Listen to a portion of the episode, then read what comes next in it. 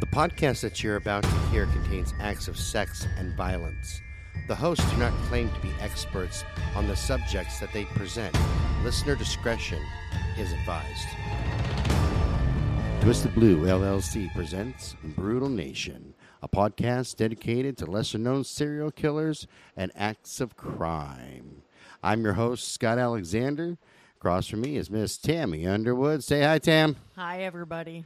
All righty. So today is your lucky day because you get to present. It is my lucky day. And you've been teasing me with this lady. You give me bits and pieces of her. Yeah. And before you say the name, I do got to admit, when you showed me her picture, I thought she was going to be making me cookies. You thought so, huh? Yeah, she looks sweet and innocent. So Yeah. take her away. What okay. do you got? Well, today's episode is on Dorothea Puente. She's also known as the Death House Landlady. Um, I have a quote for you. Um, this is from a police clerk who was on the scene when the bodies were discovered. Oh, wow. Somebody who's first person. Yeah, it's a first person. I mean, sometimes we actually get killer the killer's quotes, you know, like we've done for a couple of them in, last Right, week. right, right. But this one, it, it just really hit home with me. I still have the taste of death in my mouth. I can't eat vegetables grown in the ground because they have dirt around them, like the people dug up on Puente's yard. And I'm a vegetarian. Jeez. yeah, that was said by Christ. Joy Underwood. No relation to me. Wow, that's So- that's a hell of an impact on somebody. It is. I mean, yeah, to be that, it's like so now that every time she sees vegetables in the ground, that's what she associates them with. That's pretty pretty powerful right Hope there. Oh, she's got a good therapist. Anyway, let's Yeah. talk about Miss Dorothea. Yeah. Well, I want to clear. I mean, I wa- I have a little aside here. It's just a brief one, um, because besides being fascinated with serial killers, I am enthralled with the paranormal. And I was watching an episode of Ghost Adventures some time ago on the Travel Channel, and this particular episode they featured the paranormal activities that have been happening at this house where all these bodies were found. Ooh, nice. Yeah, exactly. So when you and I discussed doing Brutal Nation, starting Brutal Nation, I was like, I know I'm going to feature this woman at some point, and I'm glad I get to do it. Um, so frankly, you know, she scares me. I know you saw Sweet and Innocent, but I think because I associated her with that original, you know, paranormal thing. Well, she has the same look as like my grandmother did, you know, uh, on my mom's side. yeah, um, 'Cause I didn't know my dad's side, uh, my grandma from my dad, but my my grandma Pearlie looked very sweet and innocent and what happened. And she, and she really was. Don't get me wrong. No, yeah. My my grandma could, you know, like knock someone out. See, and my But- grandma was always very harsh, but I still didn't even think my. I mean, I didn't look at her and say, "Oh, my grandma," because my grandma's harsh. No, I thought, "Ooh, bitch." No. Oh, damn. Scary fucker. Um. So a little bit of background on, on her is she was born uh, Dorothea Helen Gray on January 9th of 1929. So right after the crash, or right around the crash. Right, right, Okay. right. In Redlands, California, and her parents are Trudy May Yates and Jesse James Gray. Jesse James. right. Um, Sets her up for being more of a Western than y- you would a think serial so. killer, You but would okay. think so. Um, but apparently, she had a grim childhood. Her mom was said to be a whore. Not my words, by the way. Oh, okay. Well, you gave me that look like that was your words. I'm No. like, Did you know? You're not. You're not older than me. How would you know her mom? no, Oh, Do you tell? her mom was said to be a whore, and the father apparently tried to commit suicide in front of her one time. Holy cow! So and there's some they were childhood both drama. alcoholics. So you can probably imagine what her life was like. Yeah, I'd imagine not very pleasant. Yeah, no. In 1937, when she was only eight years old, her father died from tuberculosis, which was common back then, especially in alcoholics. Well, it's better than you know. Honestly, and I, I, I feel bad that her dad died at a young age, but it's better than him killing himself in, in front, of, her. Exactly. But then um, her mom died the following year in a fatal car accident. so Holy she cow. was So she's eight years nine- old, right? You- Well, Or she was nine. eight when her dad died. And then nine when nine her mom. when her mom died, and so she was sent to live in an orphanage where apparently she was sexually abused. well, think about the time. We've we've Yeah. discussed this with people like, and we we bring up Carl Penzram a lot, We do, but think of the time. Yeah. you know, around that time because Penzram was a little bit earlier than that. Right. He he died in 36, I believe. Right. Yeah. So not a lot of government regulation. Not a lot. And things like that. So you got to imagine that orphanages, that's a great hunting ground for anybody who's Oh you know, yeah. a pedophile. There were no background checks, nothing. yeah, they're like, huh, you want to work here? Go ahead. Okay. Hey, you want to adopt a kid? Here you go. Just just take Yeah. this little bastard. Here you go. Have another one. Yeah. So in 1945, at the age of 16, she married her first husband. His name was Fred McFauley, M C F A U L I, At 16? at 16. I didn't even know that was legal. Then. Well, Well, that's- back then, well, maybe. yeah, Yeah, I he was a suppose. soldier who just got back from the Pacific Theater during World War II, and she gave birth to two daughters between 1946 and 1948. So she's still fairly young. Yeah. She sent one of them to live with some relatives in Sacramento, and the other one she placed up for adoption. So when she got pregnant again in 1948, she suffered a miscarriage. Oh. So three, mi- I mean, three births by 1948. Um, so she was 19 years old. Holy yeah. shit. Later that year, her husband, her first husband, left her. Fred left her. Um, so how she was like 19? 19. So she's already got kids by him. She has three. Ki- she was married and had three kids by the age of nineteen and divorced. Holy cow. Yeah, exactly. So, okay, before we even get into her, here's my thing. So far, everything's been pretty traumatic that I can see. So, Yeah. her mom and dad died at an early age. Yes, She goes to an orphanage. Correct. She's molested. She's, Yes. You know, maybe even harshly raped. 'Cause probably. I would imagine during that time there, I don't think it was like, I have to coerce this little no. girl. It's like, it was, no. you're going I- to do it because you're, Yeah. I'm in charge of you. Yeah, pretty much. Yeah, you have no choice. She gets with Fred. She's only 19 years old, three pregnancies, two Yeah, kids. she's 16 when she meets him and they get married. Right. Yeah. So And now she's a teen, she's only a year older than my son is, yeah, exactly. and now she's got these kids. Mm-hmm. Three and- pregnancies. Yeah, and two live Fred- births. And Fred's all you know, adios, bitch, nachos. Yeah. and he's out. Yeah, exactly. Well, then a short time, shortly after the divorce, she was arrested for check forgery and was sentenced to one year in jail, where she only served six months. Okay. Yeah, when she got out, she got pregnant again, and this time she barely knew the father. I couldn't even find his name anywhere. First thing that popped in my mind was like mother, like daughter. Right. I, I, I- okay, okay. That that that is really sexist, but I'm thinking of the time period. Right. Okay, I'm not thinking about now because I'm I'm one of these people. I shouldn't, you know.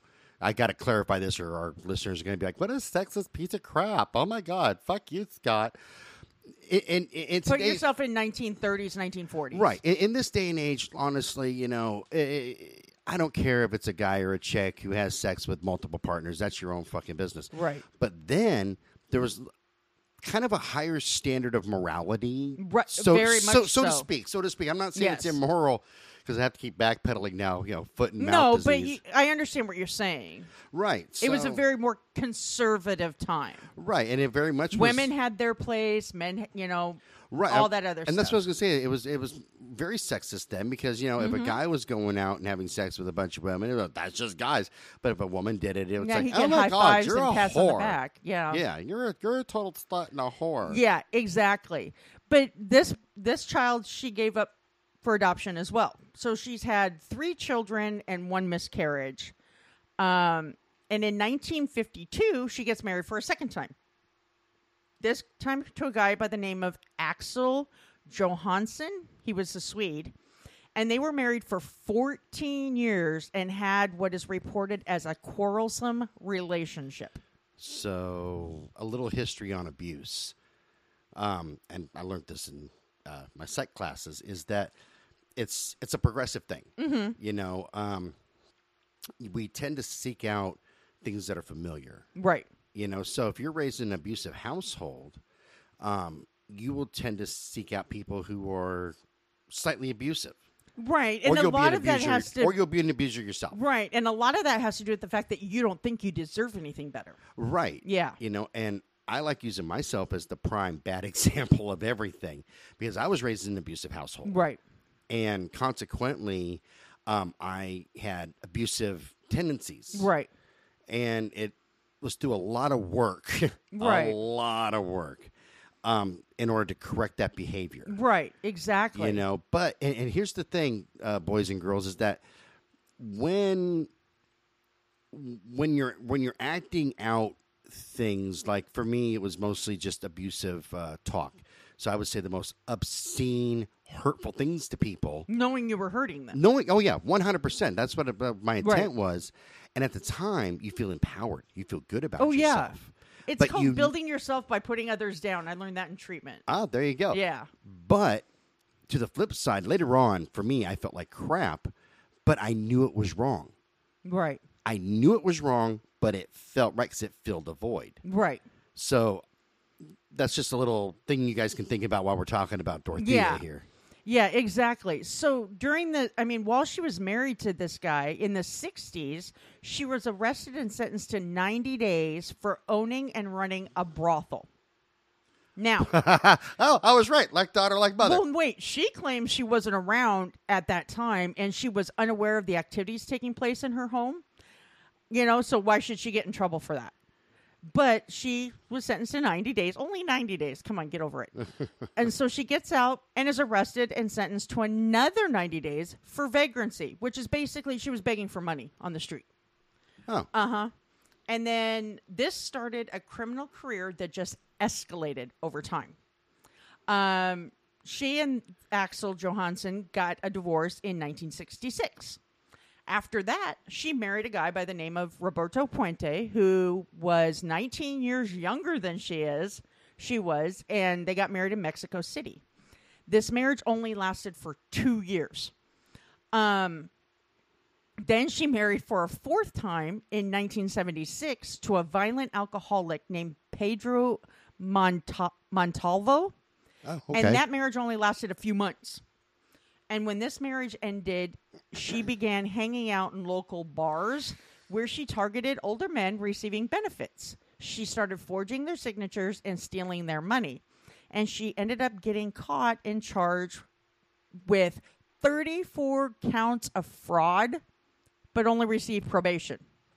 damn go big or go home baby No shit, yo. Okay, so now we're starting with the murders. The murders begin. Um, she began running a boarding house on F Street in Sacramento, where her re- reputation was quite mixed. On one hand, some tenants accused her of confiscating their mail and their money, and on the other hand, some tenants, um, you know, oh, lauded. I couldn't read my own handwriting. Her acts of kindness and her wonderful meals she provided. Police say her murders were motivated by greed and estimate she was getting approximately $5,000 a month from the people she was pilfering money from, from so her we're, tenants. and we're talking in the 30s man no, this is in the 70s. Oh, even in the seventies, man. Eight, 80s, I'm sorry, 80s. Okay, even in the eighties or Yeah. the early nineties, man, five thousand bucks a month. Yeah, that's I mean even today today- five thousand dollars a month is a lot of money. Right, right. you right. know, that's that's. I mean, because my mom was a regi- change. retired as a nurse who had been working for thirty some years, and she was making, you know, taking home right around five thousand a month.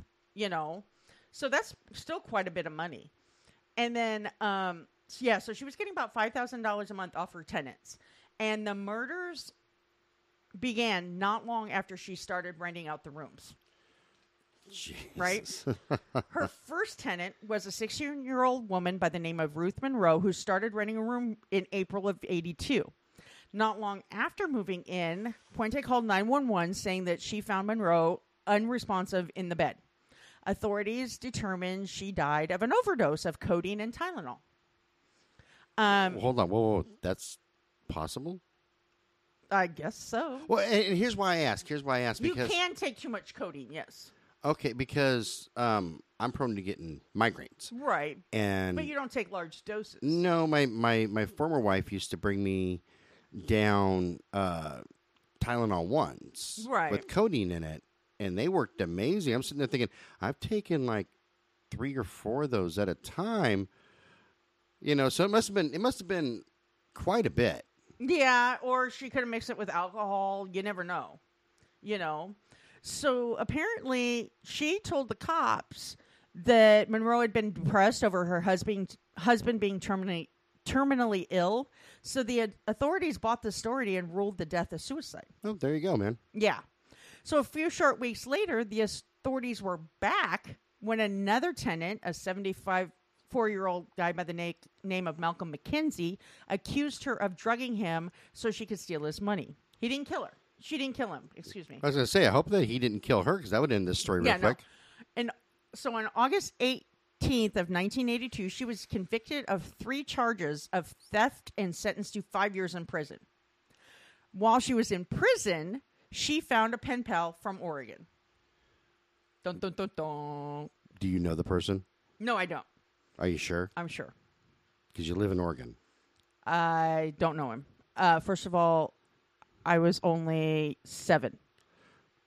You look suspicious. I'm just saying. you can bite my ass. No, I was seven. Anyways, so this pen pal relationship with 77 year old Everson Gilmouth developed into something more. And in 1985, when she was released after only doing only serving three years, he was there to pick her up. Yeah, and soon they appeared to be making wedding plans. Now, November of that same year, she hires a man to install some wood paneling in this house that she had and paid him an addition, you know, paid him. She paid him by giving him, um, oh, a red 1980 Ford pickup truck. She told him it belonged to her boyfriend who had moved to LA and he no longer needed it. Okay. okay, no, it could be legit. We don't know. Could be. So she also gave him an additional $800 to build a box that measured six feet by three feet by two feet. She said it was going to be for storing books and other items. you know, just with those measurements, I don't see books in my head. I don't see books in Kinda. my head either. Kinda sounds like a coffin. Yeah, A kind little bit of. like a coffin to me. well, yeah, well, pay attention, young man. A few days later, she has this guy come back to her house to help her move the filled box that had been nailed shut to quote unquote a storage unit. Kind of like a coffin, nailed shut like an old-fashioned coffin. Kind of a little bit. Yeah, a little bit. So on the way to this alleged storage unit, while they were on Garden Highway in Sutter County, she told him to pull over. She decided just to dump the box on the riverbank, which had become basically an unofficial household dumping site. People dumped a bunch of their garbage there all the Oh, okay. time. I was gonna say. So this isn't out of the No. ordinary for anybody in the community. Yeah, telling him there was only junk in this box. There's just a bunch of junk in it. Just leave it here, anyways. Why And he take it to the didn't- storage unit? He didn't suspect anything. It's a box and, and it's full of junk, but you nailed the top closed. But if she's giving him money, why would he ask questions? Well, that's true. If, it, i- if it's like the 80s and somebody's like giving me like 800 bones, you know, plus a truck, yeah, Mm-hmm. Yeah. Uh, maybe I don't I'm not ask so gonna many say nothing. questions. Yeah.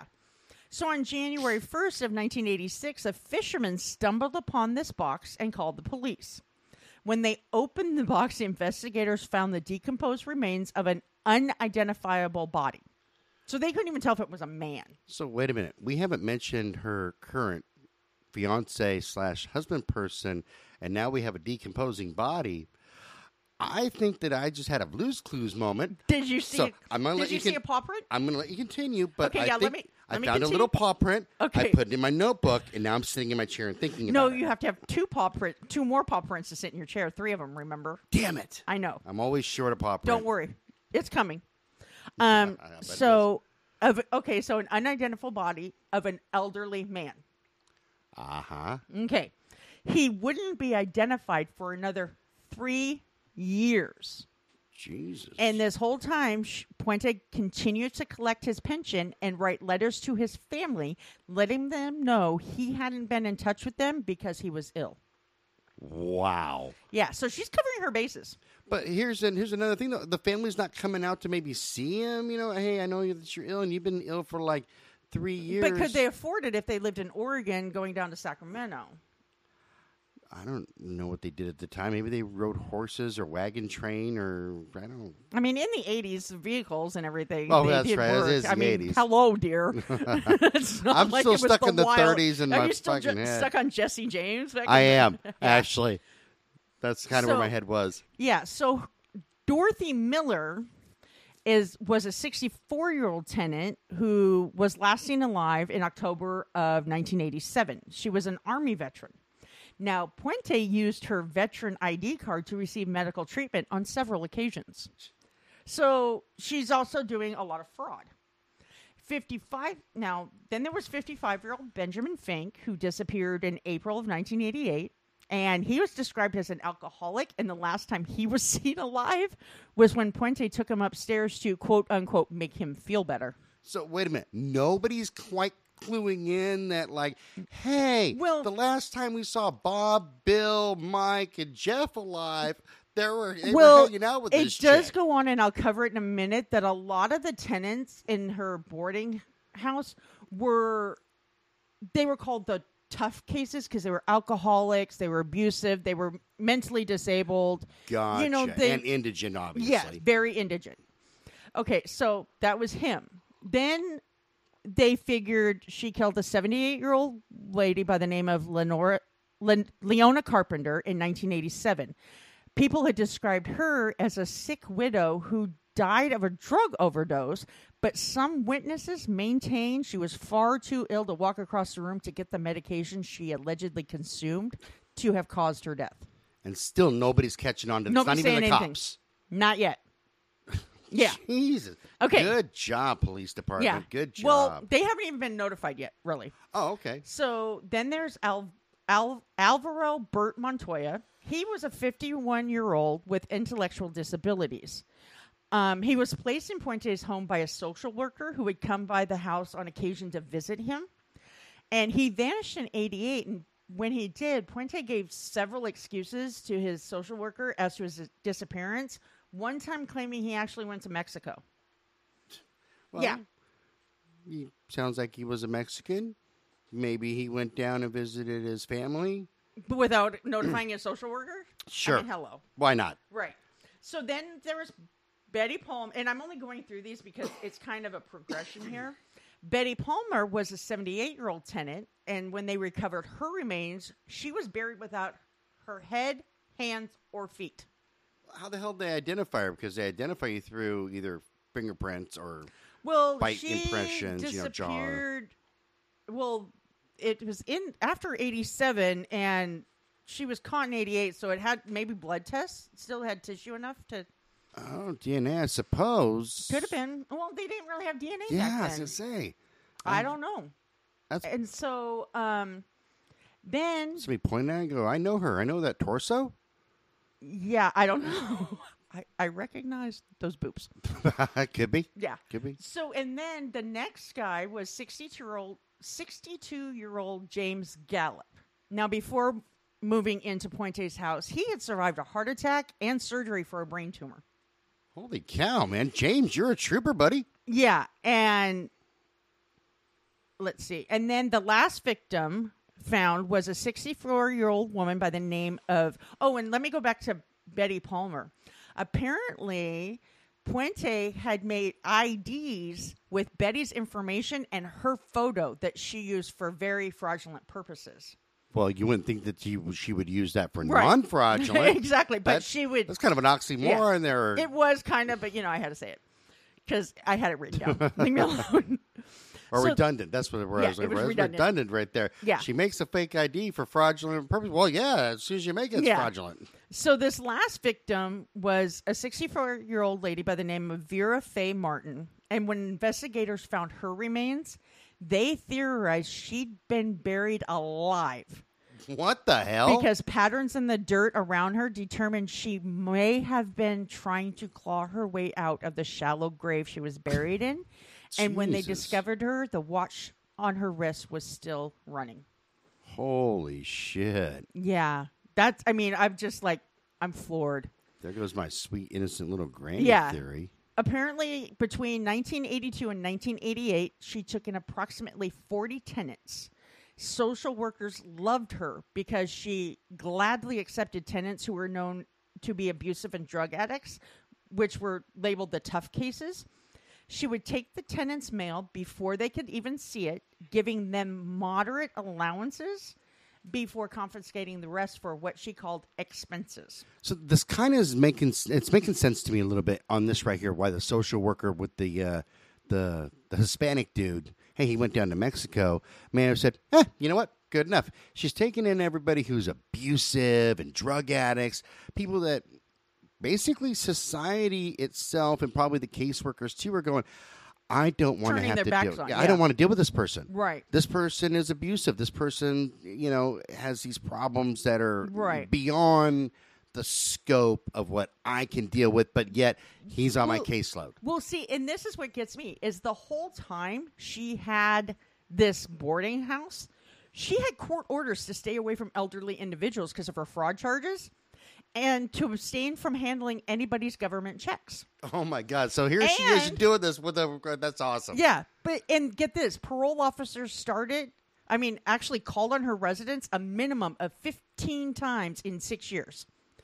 Saw what she was d- what that she was still running a boarding house, yet no violations were ever documented. Uh, it's the So they 80s. saw what she was doing. well, think and they're about it, like, man. "Oh well, it's it, it was the 80s you know so you're you're figuring that you know they're, they're probably looking at go, ah i don't need this headache yeah." And she's just a grandma, anyways. Who she's a gives shit? grandma What's she I gonna don't- do? i don't need this shit you know Yeah. what tell you what if you promise me you won't rip anybody off or anything like yeah, if that you're or- not stealing from them, you're honestly helping them. yeah just do your thing you Yeah. seem like a nice old lady i mean nowadays i don't think anybody gets away with that stuff because they'd be looking at you dude there's a court order quit fucking up Yeah, totally. So, anyways, this this is what I mean. You kind of hit. You were kind of talking about this a, a second ago, and I didn't want to give it away. But her eighth victim, Montoya, his social worker actually did report him missing. oh Yeah, and so after, especially after she was given several different excuses as to why he wasn't around anymore. right Um, so the police arrived at the boarding house on November 11th, 1988, to inquire as to his last known whereabouts. While they were there, this is the kicker to me. While they were there, they saw some disturbed soil on the property and asked her about it. She actually gave them a shovel so they could check it out. She handed them a shovel. Says, "Here you go, check it out." damn, Grandma, I, Dorothea, you got some balls. I Mm-hmm. Yeah. got. I'm pretty brave, but I gotta admit, Yeah. if I was to do that, I wouldn't be. Let me get you a shovel, officer. Go dig right over Yeah, there. Have well- at it. This is just it too. That's exactly where they discovered the remains of Lenora Carpenter. So she let them dig right where She knew there was a there's body. Wow. Yeah, and the whole time, I mean, you'll find out she maintains her innocence throughout everything. She didn't do it. Dorothea, you got brass balls. Well, I and gotta then tell she- you that. she said she didn't do anything. That they all died of natural causes, and she didn't want them. Basically, she didn't want them to be indigent and you know buried in a potter's field. So she just buried them in her backyard. Uh, she sounds a lot like Hello. the excuse that Colin gave, Yeah, but kind a of a little, little bit, bit- different. But yeah, A little bit different, but kind of the same. Yeah, If you haven't caught the Colin one, just it was la- It was just a couple days ago. Yeah, go Mondays. back and listen. Yeah. You'll you'll get the reference. Yeah.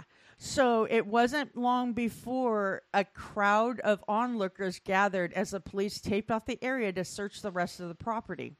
When all was said and done, they removed a total of seven bodies from her backyard. Seven. Jiminy Chris. Oh, I didn't do it. I'm innocent Yeah. of this. These bodies. Just, people are burying their dead here all the Yeah. time. Well, no, and get this. My God. when they first started this investigation, you know, found the first body and everything. Right. She wasn't even a suspect. They allowed her to leave the property when she said, "Hey, can I just go down to the hotel nearby hotel and get some coffee?" right? So after she went down there and bought the coffee, she fled to LA. you think? Yeah. Because who's going to go back to the scene of the crime? Okay, got my coffee with a little bit of cream and sugar here, officers. Yeah. No, please keep digging. Let me bake s- let me bake some cookies. I'm gonna bake some cookies. You guys want a 'Cause Scott Danish? wants some. Yeah, because Scott's a fat bastard. and He wants some cookies, Yeah. and uh, we we I know that he's gonna be doing a podcast uh, Yeah. about me in 2021. So they put a bolo out for her, and there she was. I mean, she went down there, went to a bar, and met an elderly man who happened to recognize her from the news reports on TV. So he quickly called the authorities. I'm shocked that she was at a bar picking up on I know. anybody because where would she get that idea? I mean that's uh, just a shocker right You know- there. You know what? I'm laughing at this because every time I say something else, it's like, "Bitch, you're so dumb." I don't And think she so- was dumb. That just that comes down to or just ballsy. ballsy and pure arrogance. That too, yeah. yeah, Yeah, because she God quickly called. damn. So he quickly called the authorities, and the officers apprehended her, and she was brought back to Sacramento, where she was questioned and eventually arrested and charged with nine murders. Come on, Grandma, back up north with you. Yeah. So, as the trial begins, her attorneys, um, his name was one was Kevin Climo, and the other one was Peter Vlonten the third. That sounds like some very aristocratic people. They motioned the court to for a change of venue, which was granted. So the trial moved to Monterey County as opposed to Sacramento County. In October of 1992, it began and lasted for about a year. Well, it makes sense. It's a capital crime, and it's Yeah, multiple. but the trial itself, I mean, I could understand with pre-trial and everything else, but this is actually jury sit down selected trial. Well, a yeah, year. There's a lot of information to go over, man. Yeah. Well, apparently the prosecutor, John Mara from the Sacramento County DA's office called 130 130 witnesses to testify for the state. Holy shit. Yeah, he provide very provided very compelling arguments and subsequent testimony claiming Puente, number one, would use sleeping pills to put her tenants to sleep, and once they were unconscious, she'd suffocate them. Then damn. she hired convicts to dig the holes in her backyard for the bodies to be placed in. Okay. The the jury deliberated for over a month and before returning a guilty verdict on three of the murders. They actually were deadlocked 11 to 1 for a conviction on all counts, and the lone holdout finally agreed to convict when on two counts of first degree murder with special circumstances, and I'm not sure what those were, and one count of second degree murder. So Holy cow. the next step was the penalty phase to determine her sentencing, right? Now, right, right. Now, the- how, about how old is she at the time? I'm gonna put Uh, this in you the figure 1988. She was born in 29, so s- perspective. sixty, six, almost 60 years old. Mm. So she's well, she's- this was 92, so she was over 60. yeah. So she's up there in age. Yeah. So I can kind of see why. They were hesitant. yeah, y- you're you're at what's considered an advanced age, Yeah, quite a bit. and you know it's it's not like this is a 20, 30 year old, forty, or even a fifty year old. You're into your retirement years. Oh yeah, very much so. Which I think plays into that in the you know in her sentencing, because during the penalty phase of this, that you know they're trying to determine what her sentence should be. Um, the DA argued for the death penalty, stating, and I'm quoting: "Does anyone become responsible for their for their conduct in this world. These people were human beings. They had a right to live. They did not have a lot of possessions, no houses, no cars. All they had was their social security checks and their lives. She took it all. Death is the only appropriate penalty. and you know I agree with that. I would too. You know. You know, and then her other another one of her attorneys gently spoke to the jurors about Puente's childhood, emphasizing all the horrible aspects which which shaped her. He asked them to see the world as she did. So after a long and passionate speech about the witnesses who mitigated on her behalf, he urged them to consider a sentence of life without parole. I See, I kinda, probably would have been torn. I'm torn right now because I'm, I'm thinking about that because I had forgotten because you know my memory is shot um, about what we had just discussed, which which was her childhood. So it. With that said, though, But that doesn't excuse it. well, we were talking about my past, right? Yeah. And I'm a firm believer of while it's not easy to make changes in your life, It's possible. it's possible. It's not easy, and it wasn't easy for me. Yeah, 'cause at you gotta some you gotta point- work it. But Yeah. she didn't even try to make changes from what I from I was what gonna I'm say, hearing. at some point, we choose the way we we can no longer blame our actions on what happened to us in the past. right, exactly. I firmly believe that. no, and I I agree 100. percent Yeah. So, because originally I told you she was charged with the nine murders, Correct. and the jury only convicted her on three because they were unable to agree on the remaining six.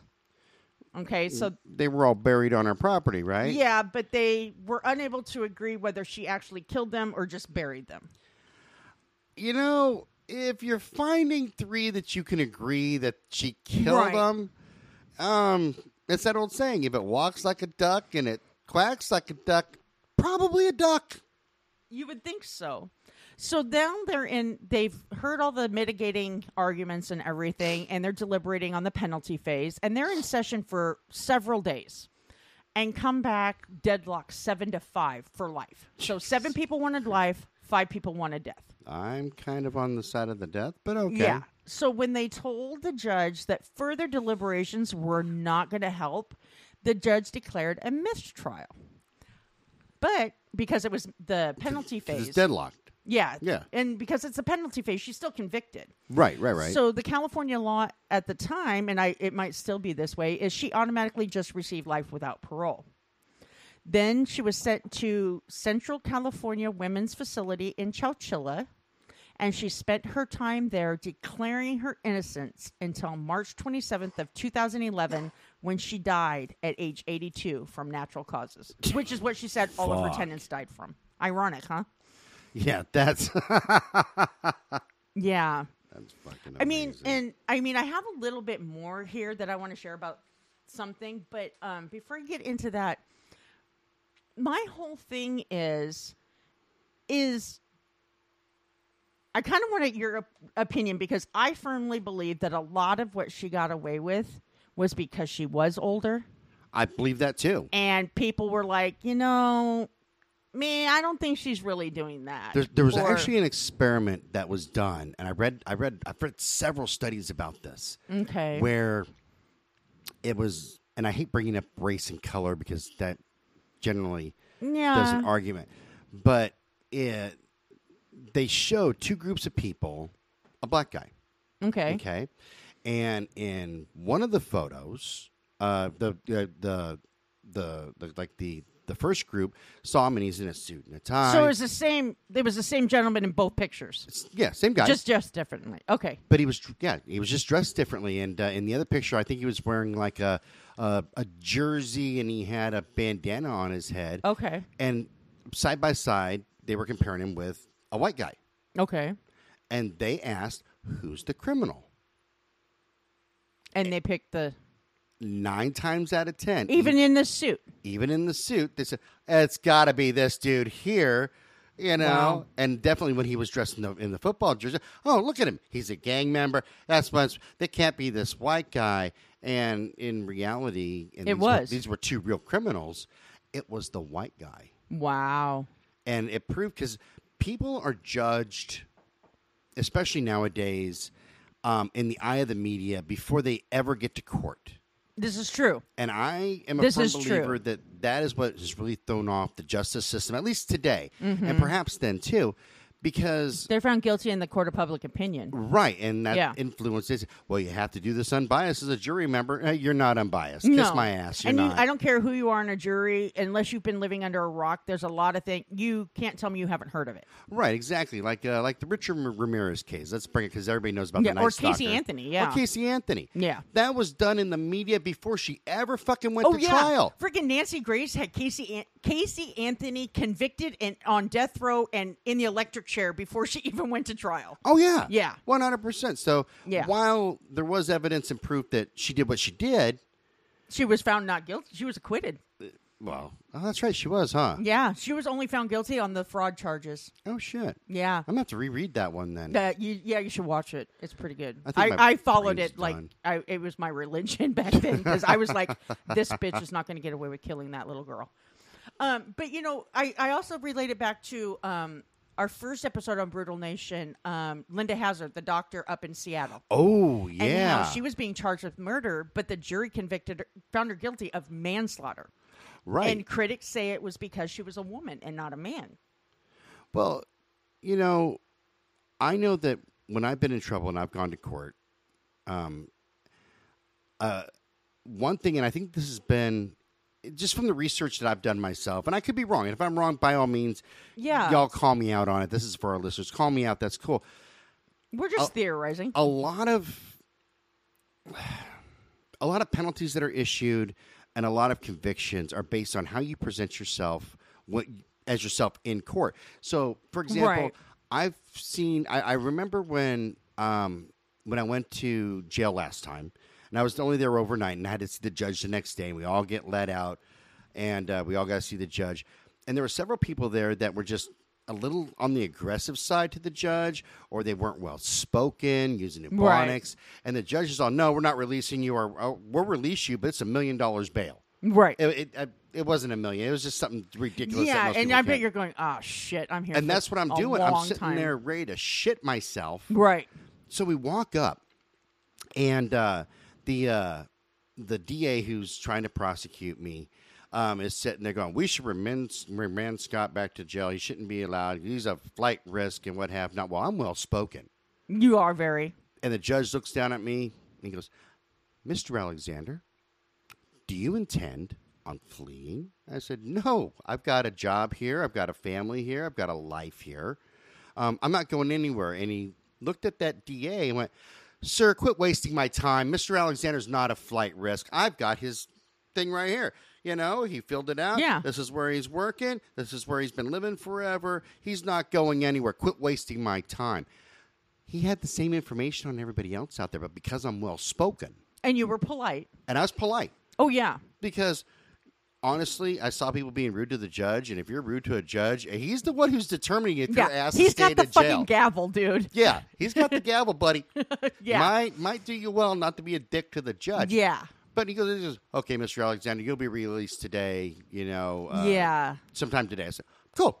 You know, and it was not, but there, and it, we get back to the uh, they call them pods uh, when you're in jail. Oh yeah, I know. Oh, okay. Well, a lot of people don't. What the hell's a pod? Well, that, there's just It's different just pods. a cell that holds a shit ton of people. Right. That's pretty much That's what all it is. with one toilet. And everybody's looking around going, well, all of our cells had individual toilets. Oh, So I okay. was feeling pretty good about that. But, uh, you know, they're, I don't understand why they set my bail at like a half a million dollars. Or I don't understand why they didn't give me bail at all. How did you get out of there, Scott? Why are they releasing you and like only two other people? Because I'm not a dick.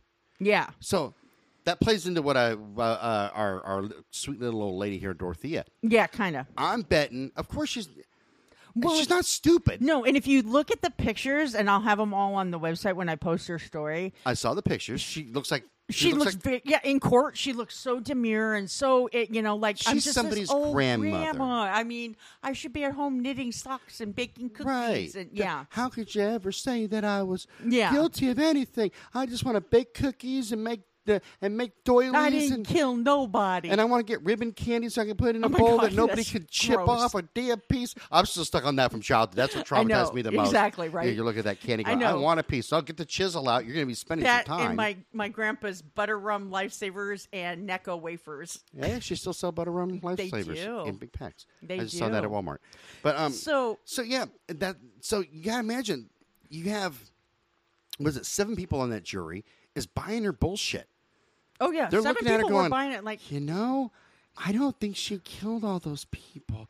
Look how sweet she is. yeah, she, looks shouldn't like get the my death penalty, grandmother. you know, blah blah blah. No, And yet five people on that jury going, You look sweet, but you're a fucking psycho. Yeah, you're crazy, and you'd kill me if you had the chance. Oh, hell if I yeah. had money and I was sick. Yeah, Yeah. exactly. If you, if you thought you can get away with it, you'd kill me, bury me in the Yeah. yard, and get the cops a shovel to dig me up. Yeah. So what I find even more fascinating about this, and you know, you know, I'm, you know what I'm going to say after I say this, right? All right. So despite the sporting house, beside its macabre backstory, or perhaps because of it, it was declared a historical landmark, Get the fuck so out. it could not be destroyed. Okay. in 2010 it was purchased for what the owners say cheap a little over $200000 a three-story house Sacramento? in sacramento dude, you can't even touch a shithole in sack Yeah. for like I think like a half a mil. in, two, in 2010 it was less than 200 it was right a little over $200000 three-story house in sacramento Holy okay. shit! so the new owners tried to renovate it but quickly realized that no matter what they did there really wasn't a point in doing that because the public would always think of it as quote unquote the murder house Oh, that's what I was thinking. It's a murder house. yeah so the new owners felt you know the house you know why not take advantage of this let's capitalize on it, man. yeah, so There's a lot of ghost hunters they out there. Have turned it into like a tourist attraction. Now get Road this. trip. you knew what I was going to say, didn't you? Hell yeah. Yeah, I know. I'm thinking, I want to go so bad. I mean, because I mean, I've been to the Velisca X murder house. Hold on, can we rent rooms there? I don't know. I'll have to look into it. I'll look into it further. That's going to be an interesting supplemental to this yeah, podcast. Yeah. Well, because you know, there's been talk about doing a paranormal one as well, podcast. Right, right. So, but no, I would I would love to go because you know I went to the Velisca Axe Murder House in Iowa, and I think we're going to cover that thing as well because it was another un, it was an unsolved one. Right. Um, I don't know if I would stay at that one at night though, because be- being there during the day scared the shit out of me. I would do it. Would you? Yeah. I would do it if you did it because then I'd feel safer. Because quite frankly, why would they hurt me if they got big old burly you? Great. Thanks. I appreciate that, Tam. That's the love I'll over here. trip you as I run down the stairs. What part of axe murder house don't you understand? hey, axe murderer, don't Yeah, get well, and- me. yeah, Like, get this, chop though. Scott up because he's a fat bald bastard. Yeah, and he killed him with the blunt end of the axe too. He didn't just chop them up. the fuck is wrong with you wanting to sacrifice me to that? You're mean to me too. But anyway, so I'm one of sweet the and owners innocent. actually has said he's quoted as saying, "Yeah, seven people were buried in the backyard. Yes, this was a house of horrors, but it no longer lingers. We really put our heart and soul in here. People love coming by the house. The whole darkness thing is gone. And you know, humor is a great healing. That's true. That's why we inject humor It is into this true. podcast We in do. particular because everybody else has no sense of humor, and sometimes you just got to laugh. Well, and not just that. Yeah, and I've said before, in order for us to sometimes wrap our mind around the horror, we have to kind of like make a joke out of it. Right. You know, otherwise it's like too much. Well, it's my coping mes- mechanism. yeah, for mine everything. too. I could laugh at a lot of things. Yeah. yeah, nervous laughter, you know, whatever.